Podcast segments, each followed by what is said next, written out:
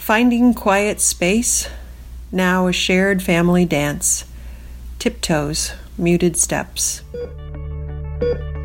This is Humans of the Hospital stories about more than medicine, straight from, say, a patient, visitor, nurse, or barista. Today's storyteller is a medical writer who shares a haiku about relief and worry. Relief for the family she has home, and worry for those who aren't. There's laughs, an old tornado, and even reminders of 9 11. What I do is I help anyone in the the health and sciences organization where I work write for publication or present at conferences or create a message that allows other people to understand their science. So it's kind of like an editor and kind of like a coach. And also, I really help people figure out what they want to say. So I have four children, and one of my daughters accused me of being secretly glad that all the chicks are back in the nest during this COVID pandemic. And this rings a little bit true, although not for the reason she thinks, because I just want them around. One of them's a graduate student, one of them's a college sophomore, and one of them is a high school senior three girls, and they've been very supportive companions to each other as we're confined in this house for months.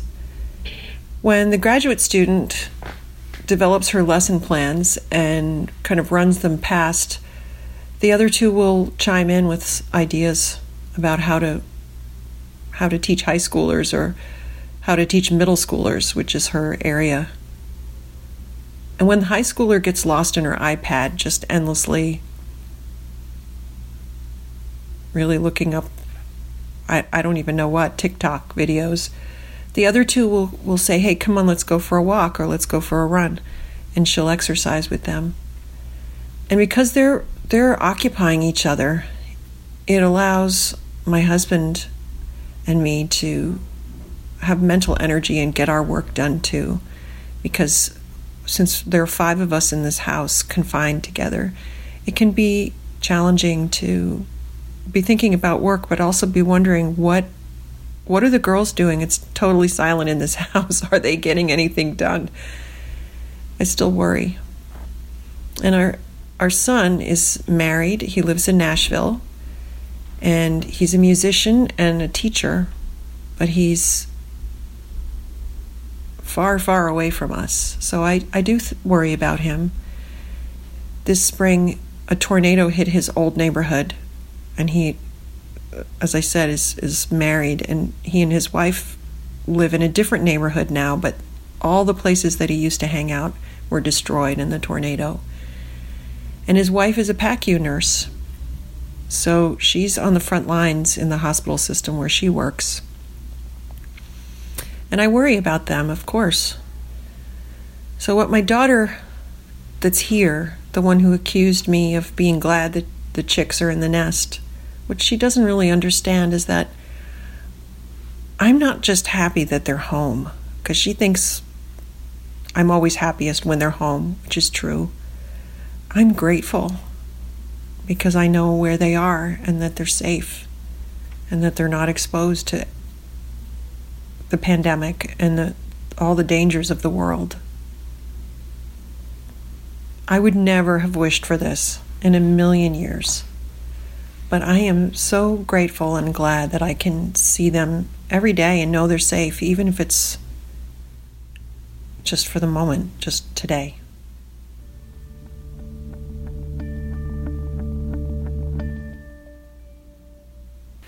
Here's my haiku. Finding quiet space, now a shared family dance. Tiptoes, muted steps. I I thought it was great that we were given the opportunity to write a haiku for many years when I teach writing classes, scientific writing, technical writing, business writing, any kind of writing class, I always make people write a haiku.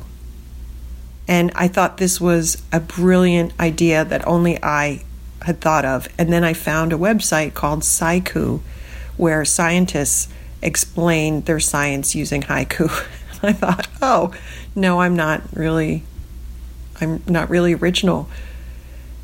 Haiku allows you to distill your ideas down to a, a few syllables and and the fact that it's so confined allows you to really zero in on your thoughts and your your main message. So in my house, we only have 3 doors that separate people from each other other than bathrooms. So there are 3 bedroom doors and then the rest of the house is open. It's very hard to explain this but what that means is when you have five people who are trying to get work done and you have three doors, people end up in the closet or or in the bathroom on on calls or on their computer. And it's it's exactly what the haiku described, which is a, a, shared family dance, because we will have moments where people will be tiptoeing around with their laptop and their their headphones on trying not to confront any other people on their phones and their laptops. So that's the haiku. Well, I guess I'm feeling a lot of uncertainty about the future. I think we're all feeling that. I feel some grief which I think everybody's feeling about things we are not doing and not able to do. So, my daughter will not graduate from high school. They're establishing some sort of virtual high school graduation in Philadelphia. And it makes me very sad for her because she goes to a creative and performing arts high school where this spring would have been all about showcasing all of their creative and performing arts and I mean their their school mascot is a pegasus. It just tells you about the nature of that school. And she's home. So it makes me grieve for her and for the lost opportunities of being I mean she's a senior and she said to me, I'm not sure if I'll go to college next year if it's going to be virtual because I don't want to be in a virtual setting. Well, I think that's that's true for a lot of high school seniors entering college. They're not sure what what comes next for them. And I I guess looking at this this moment in time, I see shades of September 11th, where we have sort of life before September 11th and life after September 11th. And I think we'll, we will look back at this pandemic and have life before and life after. And it's hard not to grieve for a time when people felt free to just walk around and and see each other's faces and not be worried about germs all the time. And one last thing on that my grandfather came from Ireland back in, I don't know, I don't know when he came. But he lived in Ireland in 1918 19. And our family has been reflecting on this because we, we he was a germaphobe. He was obsessed with germs. And it's one of the things we remember about him is that he was very, very picky about what we would touch. And if we went out with him in New York City, he was very conscious of our, our not touching anything. And I don't want to be that. I don't want to be that crazy old grandmother who's constantly saying, Don't touch that, don't touch that, don't touch that. But we'll all be that person, I think. We'll, we'll all end up being really careful about what we touch from now on. This story was made in partnership with JeffersonCOVIDStories.com. That said, none of this represents Jefferson Health.